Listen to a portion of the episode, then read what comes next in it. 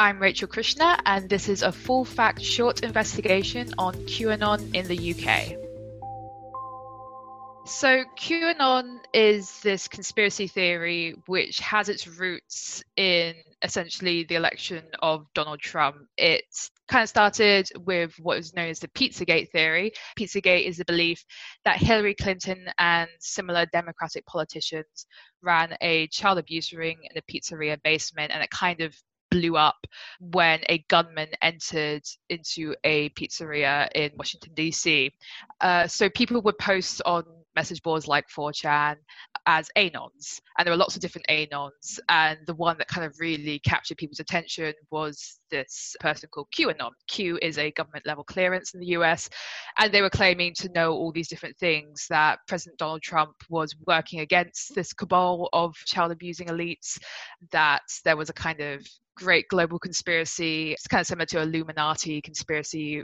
The user would post these kind of very confusing anonymous messages. They're really hard to understand and really cryptic, and they were almost like puzzles for people. And people really got a kick out of essentially trying to see these puzzles in the real world. So they might say something like, the Red Hawk will happen on Monday, and then maybe Donald Trump might say the word red in a speech, and people will be like, he's he's in it, he understands, you know.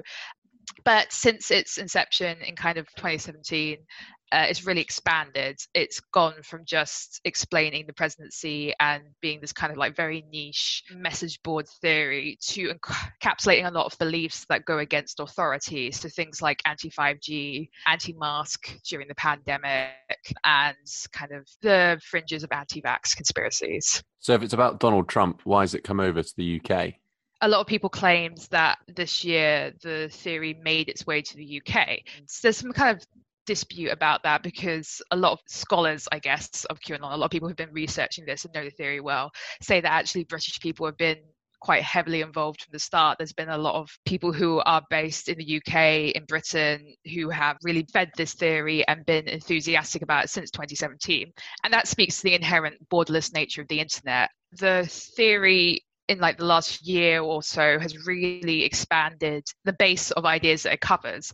And so that's kind of how it made its way to the UK in a sense, in that it started to encompass things which people who tended to believe in conspiracy theories in the UK or were more tended to believe in conspiracy theories could really connect with. So the child abuse kind of claims are a real kind of big point for QAnon believers in the UK, I would say.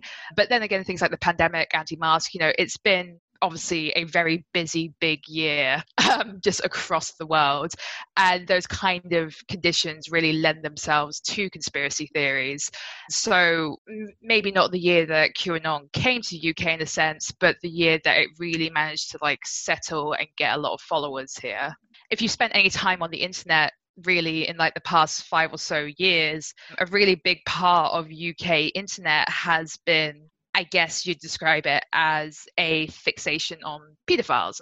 Things such as the Yewtree, Jimmy Savile, the Rotherham grooming gangs, all these kind of very obviously terrible and horrible events which have happened have been very fertile ground. So QAnon's really latched onto that. It's really latched onto this kind of recent fear and culture of child abuse and child harm. So that's the main theme, is it about protecting children?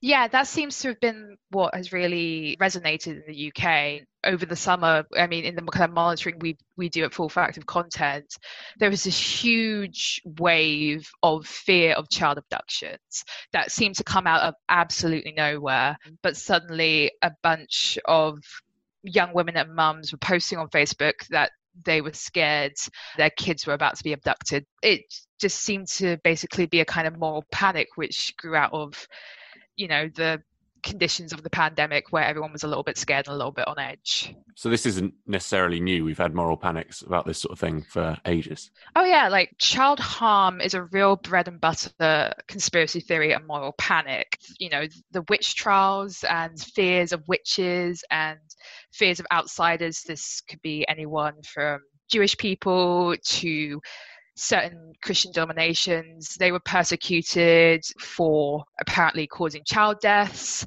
In the Bible, there's King Herod, and he was a Jewish king who, you know, is said to have killed babies. It's really rooted in our culture, this kind of fear of what happens to our children. And it's very understandable. I mean, the reason this happened centuries and centuries ago is because of very high child mortality rates. Kids would die, most of them at a very young age, and people would obviously be absolutely devastated and full of grief and at a time before medicine and a time before good explanations of why this would happen who would you blame? Would you blame the ideas of nature and the ideas of good health care or would you blame this weird person who lives slightly outside the rest of your village's culture and seems to to what you feel be a bit suspicious so it's just another anti-Semitic conspiracy theory. Yeah, I mean, anti-Semitism is a very big part of conspiracy theories. The Illuminati, there's part of QAnon which focuses a lot on ideas of blood libel. When people use these terms like elites and fears of elites, they are usually kind of dog whistling towards ideas of anti-Semitism. With the QAnon in the UK, while we haven't probably seen out and out anti Semitism as of yet, a lot of the terms that are being used do kind of whistle that way. So, who's at the forefront of this? Who's leading this? Who are the influential figures? A lot of women are involved in this. One of the people who's been really discussed is a woman called Laura Ward, and she's very interesting because she tried to kind of, with the group which she had, which was called Freedom for the Children, which has now been taken down by Facebook, she was very careful about the way she talked about a lot of things. She would never directly, you know, say cue things, although some of her followers might. And she'll kind of talk in this very new agey way. So it'd be things like light healing or clearing sexual trauma ceremony where you'd pay 20 quid and someone would help you get over previous child trauma and things like that. Um, Hope Not Hate, who have done a lot of really good work on this, also point towards people like David Icke for setting the kind of ground for this theory.